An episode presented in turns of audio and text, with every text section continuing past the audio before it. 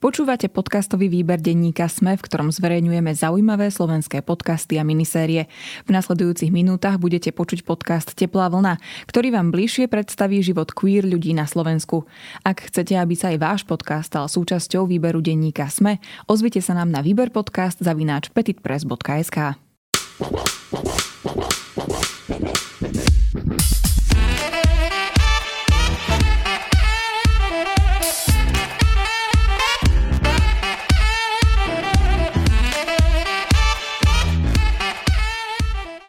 Pekný deň prajem, milí priatelia a milé priateľky. Vítam vás v podcaste Teplá vlna, ktorý dnes natáčame naživo. Podcast Teplá vlna je podcast, ktorý sa venuje príbehom ľudí, ktorí sú súčasťou LGBT komunity a ktorí odvážne rozprávajú svoje skúsenosti zo svojho života o, o tom, teda akým štýlom oni zvládali to, že majú inú sexuálnu orientáciu alebo rodovú identitu, ale takisto tu vítame a prizývame hostí, ktorí sú spojencami a spojenkyňami komunity a ktorí nás podporujú rôznym spôsobom, či už v médiách, či už v oblasti kultúry, umenia, oblasti vedy a v ďalších oblastiach. Takže ešte raz veľmi pekne ďakujem a ja by som chcel dneska privítať uh, uh, Riu Gererovú uh, z denníka N. Vítaj, Ria. Ahoj, dobrý deň. Ahoj, ahoj. Ešte by som teda doplnil, že moje meno je Andrej Kuruc z divadla No Mantinels. Ria vyštudovala žurnalistiku, pokiaľ sa nemýlim. Chvíľu si pôsobila v tlačovej agentúre Slovensko, v školskom servise a vlastne od počiatkov vzniku denníka N pôsobíš ňom ako redaktorka, kde sa venuješ písaniu okrem teda rôznych domácich tém aj písaniu o ženských právach, ale aj o menšinách. A dá sa povedať, že si taká, uh, jak by som to nazval, taká uh, kráľovná uh, pokrývania témy, ktoré, tém, ktoré sa týkajú LGBTIQ plus ľudí. Ďakujem veľmi Dobre som to povedal, že Mne si kráľovná, áno. No vidíš, tak to som veľmi, to som veľmi rád a to som šťastný, ale však nakoniec písaniu si sa tuším venovala aj predtým, vyhrala si uh, Eh, Štúrovo pero, pokiaľ viem, ocenenie. Eh, bola si aj v literárnej súťaži Meziriadky, čiže, čiže máš spísanie bohaté skúsenosti. Čo ťa vlastne priviedlo k písaniu? To je taká prvá časť otázky. A čo k novinárčine? Mm, k písaniu asi to, že sme mali veľmi dobrú pani učiteľku uh, na gymnáziu, ktorá nás vlastne k tomu viedla a venovala nám strašne veľa času. Uh, aj napriek tomu, že nás vlastne neučila. A od toho to tak plynule prešlo k tomu, že keď som sa rozhodovala, že čo budem robiť, že viem písať a spisovateľstvo a písanie uh, fiction literatúry ma vlastne neuživí, tak ako takmer nikoho na Slovensku, keď sa tomu vyslovene, že nie je super známy a nevenuje sa tomu veľmi intenzívne, tak som si povedala, že uživí ma skôr novinárčina, tak som sa rozhodla pre ňu. Stvažovala som ešte medicínu, lebo som vlastne nevedela, že kam, ale mala som, ja som mávala veľmi silné migrény ako dieťa a povedala som si, že bala som sa, že to nezvládnem akože fyzicky, že veľa štúdia a nočné smeny potom v dospelosti a tak, tak som si povedala, že iš, pôjdem tou ľahšou cestou. Tak si povedal, že novinárčina, no z toho by som mala aj tiež migrény, z toho, čo vystrajajú naši politici a političky niektorí, takže... Brala som to tak ideálnejšie v tom čase, Aha, že ako to vyzerá Dúfala si, že to bude lepšie, ako to je momentálne. Uh, čo ťa zavialo do denníka N? V podstate si tam od začiatku. Ako sa k denníku dostala? Oni keď vznikali, tak uh, to bolo medzi študentmi žurnalistiky také, um, také pozdvižení, že teda dobrí novinári um, odchádzajú z denníka SME a zakladajú niečo nové, tak ja som im vlastne napísala a Tomášovi Belovi, ktorého som poznala ešte zo Štúrovho pera ako zo študentskej novinárskej súťaže, že ak by potrebovali bezplatnú pracovnú silu, tak im viem pomôcť. Tak to využili. a postupne sa z toho stala aj platená pracovná sila. Teda. Tak super, takže to Štúrovo pero tak to zasiahlo. Súťaže sú super na no. také networkovanie. Áno, áno, myslím si, že však e, tam sú základy aj mnohých e, novinárov, novinárok, ale aj spisovateľov a spisovateľiek. Uh, teda, ako som hovoril, často sa tam venuješ aj témam, ktoré sú spojené s LGBTIQ ľuďmi. Ako ste si s touto témou vlastne padli do oka, alebo vôbec celkovo s ľuďmi z tejto komunity? Ak si dobre pamätám, tak spočiatku ma viac bavilo, alebo zaujímala ma téma práv žien a cez ňu som sa vlastne dostala aj k právam LGBT ľudí, lebo vlastne také tie školenia a workshopy a víkendové školy robili viac menej podobní ľudia, že sa to vlastne miesli dokopy tie témy. Čiže ja potom, keď už som prišla aj do denníka tak som plynulo začala viac písať o týchto témach, v ktorých som bola tak hlbšie ponorená. Mala som vlastne kontakty už na odborníkov a odborníčky v tých oblastiach a išlo mi to ľahšie ako komukoľvek inému. A vtedy ani nebola nejaká... Akože ľudia vyslovene, že nechceli písať uh, o tej téme, že ne, nebolo to také, že každý chce. A teraz mám práve pocit, že tí študenti, ktorí vychádzajú zo, zo žurnalistických škôl, že pre nich je to strašne zaujímavá téma, akože práva žien a menšín a že každý by to chcel vlastne o tom písať, čiže trošku mám pocit, že sa to otočilo, odkedy ja som vlastne si tak e, vzala tú tému. No tak to je super, to veľmi rád počujem a tiež som rád, vlastne si mi aj pripomenula, že vlastne ja som ťa lektoroval na tých tréningoch, teraz mi to vlastne docvaklo nejak, ano. že ja som si ťa tak vychoval ako svoju žiačku a prepašoval postupne do médií, ani som sice nevedel ako, ale tak som rád, že to takto dopadlo a som rád, ale že teraz e, ani nemusíme naháňať ľudí na tréningy a už sa sami ako keby e, zaujímajú o to, túto tému a v podstate si inšpiráciou, dá sa povedať, čo je skvelé. To je krásne. No a vlastne si získala aj cenu inakosti za, uh, pre médiá, za prínos, uh, za dlhodobé systematické sledovanie LGBTIQ problematiky. No tak, uh, čiže dlhodobo, koľko je to? Asi 8 rokov? Alebo... Môže byť. Hej. Mm-hmm. No a čo teda? Aký je výsledok dlhodobého systematického sledovania, keď to zhodnotíš po tých 8 rokoch? No tak ten čiastočný výsledok bol taký, že som mala pocit, že už som všetko napísala a už ma vlastne málo čo zaujme. To bol taký ten zlý uh, výsledok po, po tých rokoch. Lebo už som mala pocit, že keď znova uh, napadnú niekoho uh, v meste, pretože má nalakované nechty alebo je namalovaný a nejaký muž a tak, tak že veď to už sa písalo toľkokrát a to už sa stalo toľkokrát, že treba o tom písať znova, alebo znova treba písať o tom návrhu v parlamente, ktorý chce obmedziť práva trans ľudí, aj keď už sa o tom písalo pred pol rokom a pred rokom a tak ďalej. Čiže som zistila, že som bola už chvíľu taká akože otúpenejšia, ale mm, mám pocit, že mm, to bol môj problém, ale všeobecne ten výsledok bol, bol dobrý, že aj tí ľudia vlastne sa naučili aj to, že ako hovoriť, dajme tomu korektne o LGBT ľuďoch, keď si stále čítali tie texty vlastne napísané tým korektným jazykom a, a že ich tá téma vlastne zaujala, že, že vedeli, že, že keď sa niečo deje, takže o tom napíšeme a budeme o tom informovať, že to pokrieme tak širšie aj s kontextom a nie vlastne len cez nejaké senzácie. Hej, celkovo dá sa povedať, že aj denní gen bol takým pilierom, čo sa týka pokrývania tejto témy, že viac ste o tom začali písať aj vďaka tebe. On vlastne začínal počas referenda, Áno. Že to vtedy, som, vtedy ešte akože to písali tí veľké mená ako Monika Todová a s Maťou Koník vlastne robili videá a Karol Súdor a tí to pokrývali vlastne to referendum. Ja som tam len tak pomáhala, čiže to bolo vlastne ešte pred vznikom, alebo ako to bolo. Že to boli vyslovene, že prvé, prvé texty, čiže on vyslovene, že vznikal vtedy, keď sa diali veľké veci v komunite. Hej, hej, hej, presne. To nešťastné referendum, to, na to si všetci spomíname, no. Nie úplne, síce mali sme pocit, že sme vyhrali, ale dá sa povedať, že keď to hodnotíme po tých niekoľkých rokoch, že zanechalo to dosť nepríjemnú a hlbokú stopu našej spoločnosti, ktorú, ktorú si nesieme doteraz. Ja keď som aj robila nejaké rozhovory potom s LGBT ľuďmi, tak často som sa vracala k tomu, že, že ako ste prežívali to referendum v 2015 a mnohí, mnohí ľudia hovorili, že to bolo strašné v tých rodinách. Že to bolo naozaj ťažké, nehovorili spolu alebo sa hádali, nemohli pozerať správy a podobne. Čiže tam trvalo niektorým naozaj že roky, kým si späť k sebe našli cestu. Hej, že spôsobilo to v podstate aj takéto rozkoly a tí organizátori si mám pocit, že doteraz neuvedomujú, že čo spôsobili a čo aj spôsobujú hej svojimi aktivitami. a niekedy si mala pocit, že ťa tak aj haltujú v redakcii, že a už, si, už na tento mesiac si už napísala dosť o tejto téme, o teplej téme, že už, už, už nie, už nám stačilo.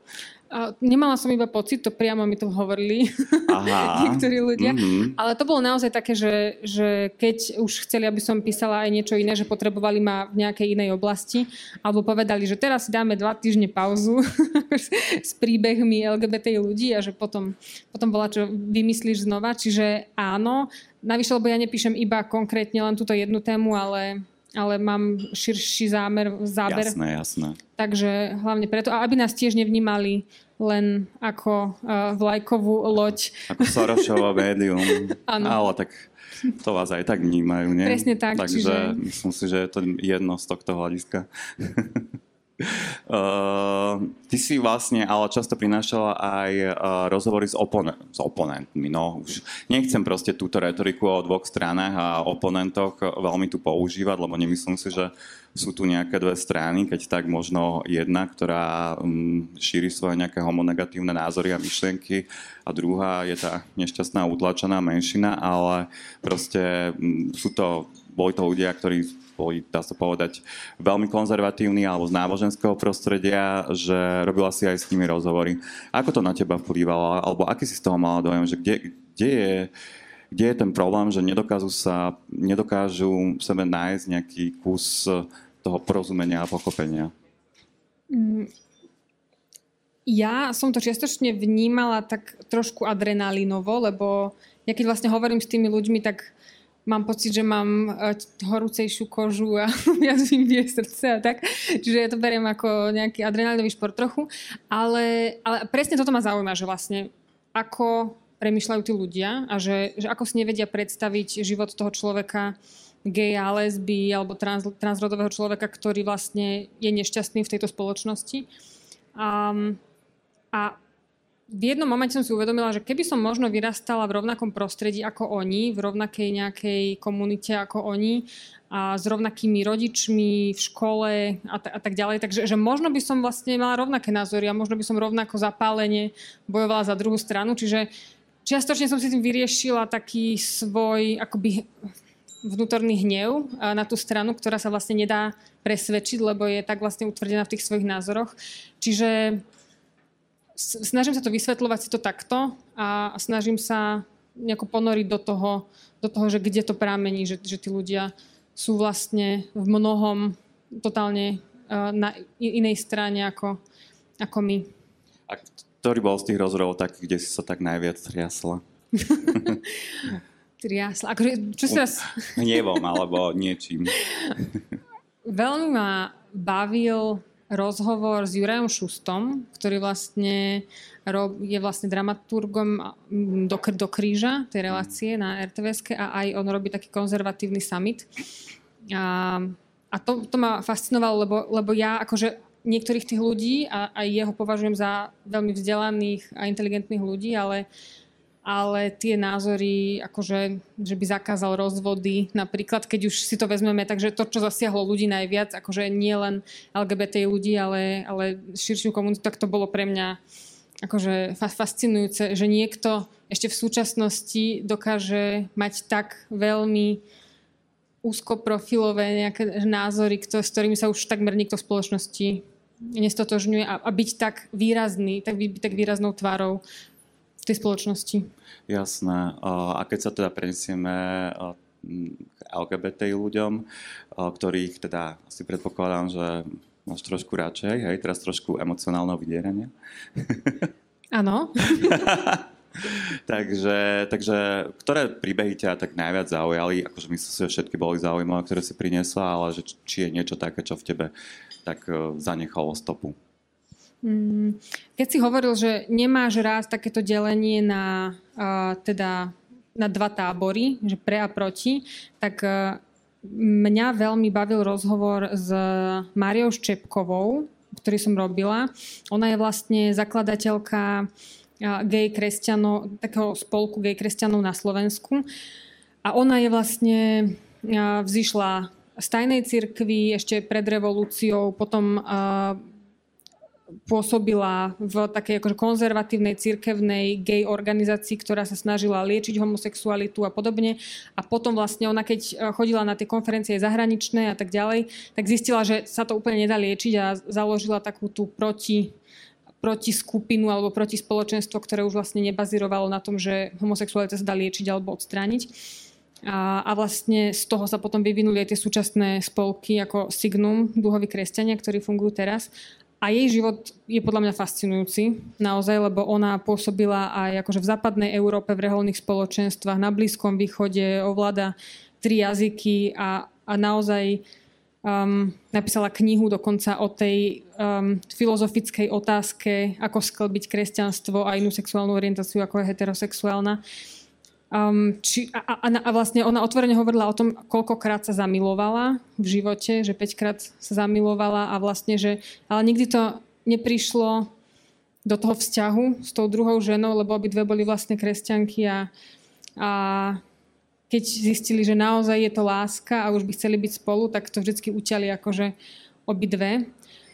A čo bolo zaujímavé, ako popisovala aj ten súčasný stav, kde vlastne ona zostala osamela a nemá kto otvoriť dvere, keď ide s nákupom a keď rekonštruuje, tak vlastne na všetko je sama a, a ako, aké to ťažké pre ňu psychicky aj byť vlastne osamela a ako sa bála, že si ublíži dokonca jeden čas, keď e, sa aj snažila vlastne opustiť tú sexuálnu orientáciu, keď, ju, keď jej robili tie terapie, akože konverzné a tak ďalej. Takže akože jej príbeh je naozaj, naozaj super zaujímavý. K tomu som mala aj také dobové fotky, čo mi podávala z tých reholných spoločenstiev a tak, čiže to bolo, to bolo veľmi príjemné, to ma bavilo.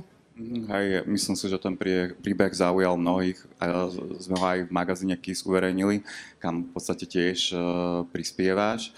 Uh, tam mal tiež pomerne uh, veľkú čítanosť a takisto je to vlastne aj otázka toho, že ako málo sa venujeme aj v rámci komunity starším LGBTIQ ľuďom a akú majú teda náročnú situáciu v tom neskôršom veku, keď ostávajú sami a sú osamelí a musia si nejak pomôcť. Takže je to veľmi náročné, ale nie, no, povedz. Ona hovorila aj o tej paradoxnej situácii, že vlastne církev chce, aby ako lesba zostala sama, ale zároveň ju nechce prijať do svojich spoločenstiev a reholí, kde by sama mohla uh, žiť vlastne pre toho Boha. Čiže to bolo, to bolo zaujímavé, ako vlastne hovorila, že zovšadiaľ ich tá církev reálne že vyháňa. Mhm. E, nedávno som čítal jeden z posledných rozhovorov, ktorý si mala bol s Tinou Bernra, Be, Bednár. Bednár, s Tinou Bednár, transrodovou ženou. Ako ty vnímaš situáciu transrodových ľudí na Slovensku? Mm, tak e, teraz som to vnímala hlavne cez uh, tie snahy ministra zdravotníctva, aby teda uh, um, bolo jednoduchšie, alebo teda, aby, aby sa nejako vyjasnili tie pravidlá, ako môže vlastne transrodový človek zmeniť svoj rod v dokladoch. A, ale akože ja, ja, ja si to neviem osobne nejako akože predstaviť veľmi, že, že by som mala toľko prekážok v tom, aby som mohla byť a žiť tak, ako, ako to cítim vnútorne. A, a musí to byť veľmi ťažké, keď vlastne stále musím myslieť uh, na to v hlave, že, že dajme tomu, aj keď uh, už som, alebo už žijem uh, v tom rode toho človeka, ak, akým sa cítim, mužskom alebo ženskom, tak dajme tomu, že stále mám v papieroch uh, iný rod a podobne. Um, alebo že by ma niekto nútil do nejakých operácií um, to, toto si ani neviem predstaviť ako, ako človek, ktorý vlastne ne, nepatrí do tej LGBT komunity. Hej, v podstate aj v tom rozhovore s Tinou Bednár bolo, že ona vlastne radšej podstúpila tranzíciu v Rakúsku, lebo tam to bolo jednoduchšie a ako, ako na Slovensku, kde jednoducho by mala veľké komplikácie, samozrejme aj žiť so svojou manželkou. Ja sa s tým stretávam v poradenstve, že naozaj tento štát eh, dáva eh, LGBT ľuďom ľuďom z našej komunity strašne veľké hej, prekážky a musíme teraz vymýšľať e, takto nejaké opatrenia, že dobre, že e, sa neškraba zápetov a aby, aby, sa im, aby v podstate mohli dosiahnuť to, čo si želajú. Je to veľmi nepríjemné, dokonca ako keby pod tlakom e, vlastne tak, ako to je nastavené.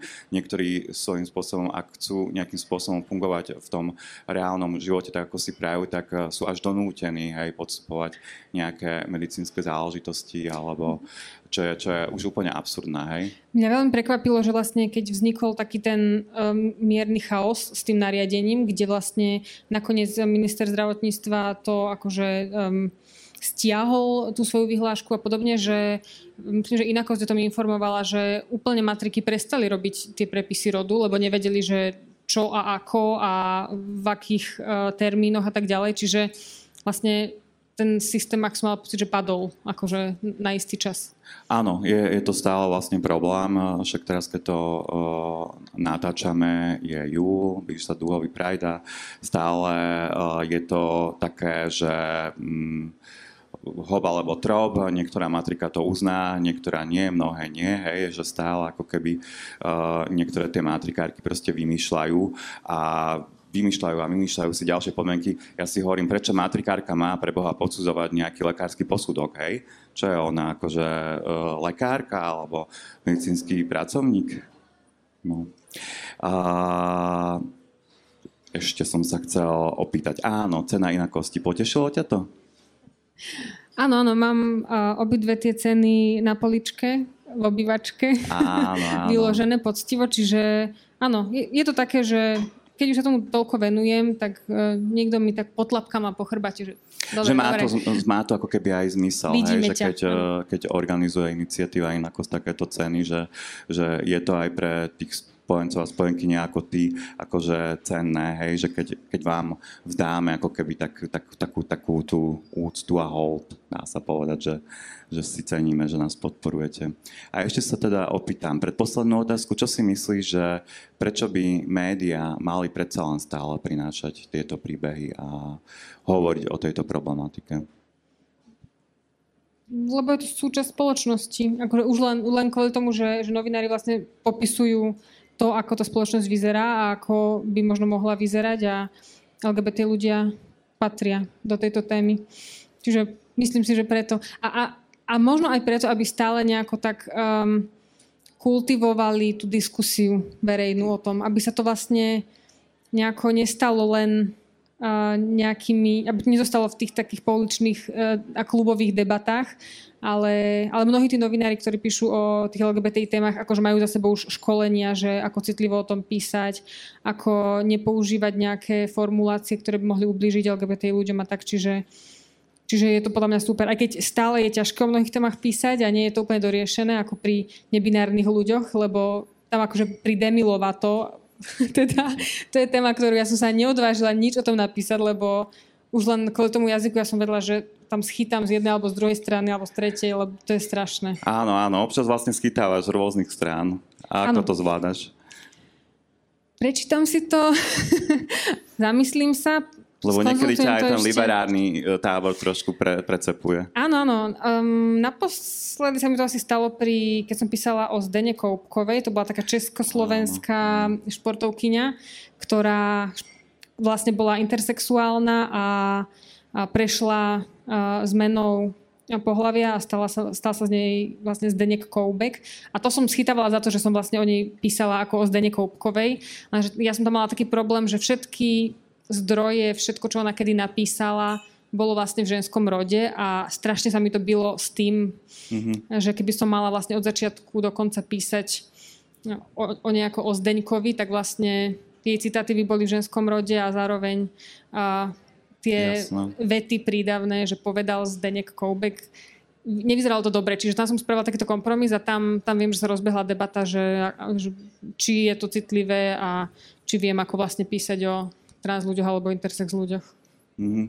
Jasné, akože nakoniec nie je to až také jednoduché a všetci sa to učíme a aj tá terminológia sa vyvíja a sám na sebe viem, že aké pojmy som používal pred 15 eh, rokmi a ako sa to vyvíja, aké používame teraz. A stále príde nejaká, nejaký, no, nejaká nová vec, aj novinka, čomu sa nebránim a som rád, hej, že ľudia proste objavujú svoju identitu, riešia veci, snažia sa to nejakým spôsobom pomenovať a je to skvelé, hej, ale zase, hej, treba si uvedomiť, že chvíľku to trvá, hej, kým to strebá aj tá spoločnosť. Už len tá skratka, akože ja používam LGBTI a aj v denníku sme vlastne riešili, že, že aký tak uh, použiť pri textoch o LGBT ľuď+, že či teda lebo raz bolo LGBT, potom ja som hovorila, že dajme LGBTI a už to budeme používať.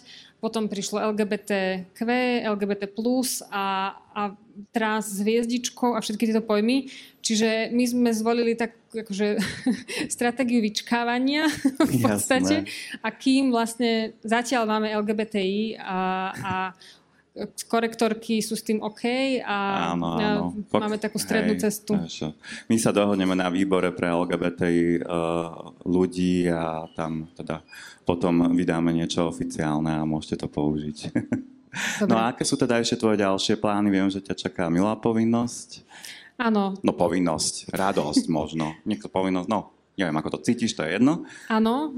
Uh čaká. Čiže vlastne odchádzam na materskú dovolenku a uvidím, ne, nič neplánujem, lebo neviem, ako to budem stíhať, nejaké ďalšie veci s tým, ale keď budem, tak budem vlastne pokračovať aj v týchto témach, ktoré som robila doteraz, čiže v tých právach, právach žien a menšín ale neviem kedy, neviem ako intenzívne. Čiže s hlavou som teraz momentálne niekde inde, ale, ale počítajú so mnou naspäť teda v Enku a plánujem si ale trošku, že do, dovzdelať sa v tých témach hlbšie.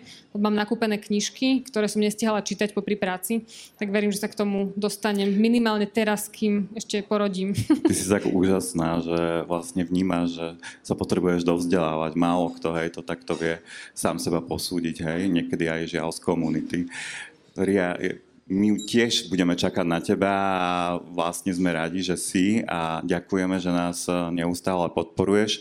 V podstate aj ty si viackrát e, pokrývala aj dúhový Pride, viem, že si bola na viacerých ročníkoch, takže, takže fakt e, veľmi, veľmi, veľmi pekne ďakujem za, za tvoj záujem, za to, že sa téme venuješ a za to, že predpokladám, že sa aj budeš venovať a hlavne ti prajem, aby všetko pekne išlo dobre, aj čo sa týka s manželstvom a aby si bola spokojná a šťastná. Ďakujem ti. Ďakujem za príjemné prijatie v tomto spoločenstve LGBT ľudí. Mm, ja som rád, hej. Ďakujem aj vám, milí priatelia a priateľky. Sledovali ste ďalší diel podcastu Teplá vlna. Moje meno je Andrej Kuruc a verím, že nás budete opäť počúvať alebo pozerať či už na YouTube, Spotify a ďalších kanáloch. Takže ďakujem veľmi pekne.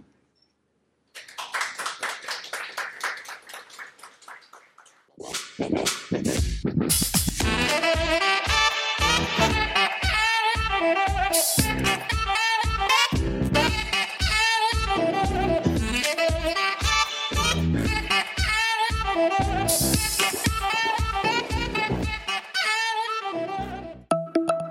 Volám sa Juraj Rizman a v denníku SME pre vás pripravujem reláciu Bezpečne.sk. Reláciu o tom, že obraná bezpečnosť, či sa nám to páči alebo nie, sa týka nás všetkých. Reláciu Bezpečne.sk nájdete vo videosekcii denníka SME a jej podcastovú verziu vo všetkých podcastových aplikáciách.